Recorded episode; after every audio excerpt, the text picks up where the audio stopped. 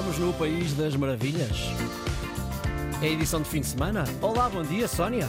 Olá, bom dia. E então, o que temos hoje? Começamos com um ponto prévio.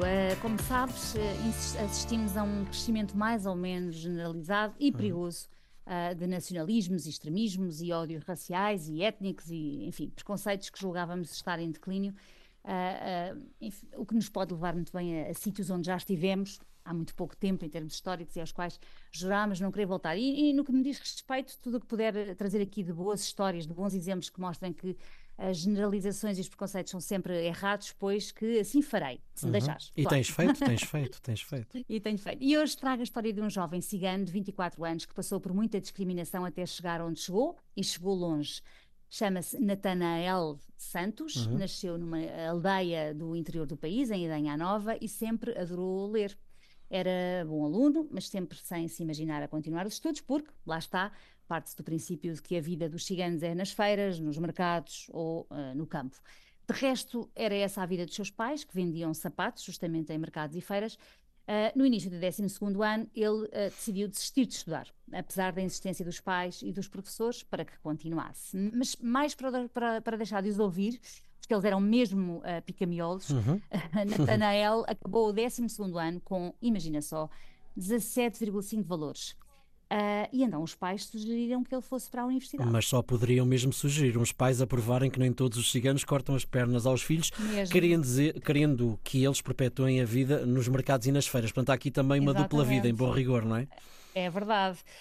Só que esse, infelizmente, tem depois de levar com o preconceito dos dois lados também da bancada. Por um lado, o olhar desconfiado, não é, da própria comunidade cigana, e por outro, o racismo do costume por parte dos outros.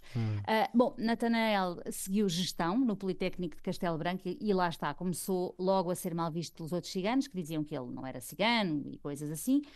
Por outro lado, quando terminou o curso, não conseguia arranjar um estágio profissional, enquanto os seus colegas receberam propostas quase imediatas. Foi a muitas entrevistas e chegou a ouvir dizer bem de si, do seu percurso, mas é cigano. E uma colega chegou mesmo a contar-lhe que numa outra empresa onde ela trabalhava, tinham gostado muito dele, mas tinham medo de lhe dar o emprego porque ele ia mexer em dinheiro. Tu já viste bem o horror? Que horror, isso é um horror, sim, nem consigo imaginar, sim, de facto, não faz nenhum sentido. Nenhum. Bom, como não conseguia arranjar emprego, o Natanael decidiu então tirar uma segunda licenciatura em Recursos Humanos e está agora a fazer o mestrado em Gestão e diz querer fazer também o doutoramento. O seu maior sonho é ser professor universitário. E, entretanto, escreveu um livro. Ora bolas, que belo exemplo. Absolutamente. Foi uma ex-professora que lhe lançou o desafio quando o encontrou na biblioteca de Idanha-a-Nova, local que ele frequentava a miúdade às vezes, e por não se ter esquecido dele e conhecer o seu amor pelos livros, chama-se Rumo, o livro de Natanael. O nome dele é difícil de dizer, Natanael. Sim. Foi publicado pela Astrolábio Edições e conta a história de superação de um rapaz que vive num bairro social e que vai refletindo filosoficamente sobre a sociedade que o rodeia. Isto porque ele adora a filosofia e até se baseia em vários pensamentos filosóficos para encontrar força para lutar contra as várias adversidades que tem encontrado na sua vida. Atualmente, o Natanael é respeitado e admirado junto dos seus e não só. Dá palestras em escolas, sobretudo em escolas onde há jovens de etnia cigana, para desmontar ideias feitas e tradições que não têm de se manter para manter a etnia viva. Isto é, não é o facto de se estudar e de se crescer intelectualmente, de se ter uma vida diferente dos mercados e feiras, que faz acabar com uma etnia. Justamente, não é? Justamente. Como ele diz, eu sou cigano e serei sempre. O que não quer dizer que não possa evoluir e integrar-se na sociedade onde vive. Eu acho o Natanael um exemplo de superação e espero que o preconceito deixe de ser um obstáculo na sua vida. Enfim, obstáculos temos todos, certo, mas a intolerância e a discriminação são obstáculos que não deviam mesmo existir. Espero que desapareçam de vez.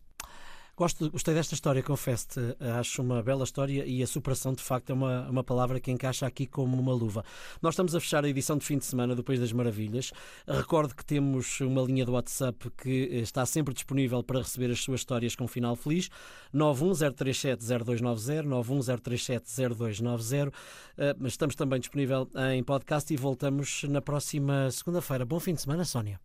Bom fim de semana.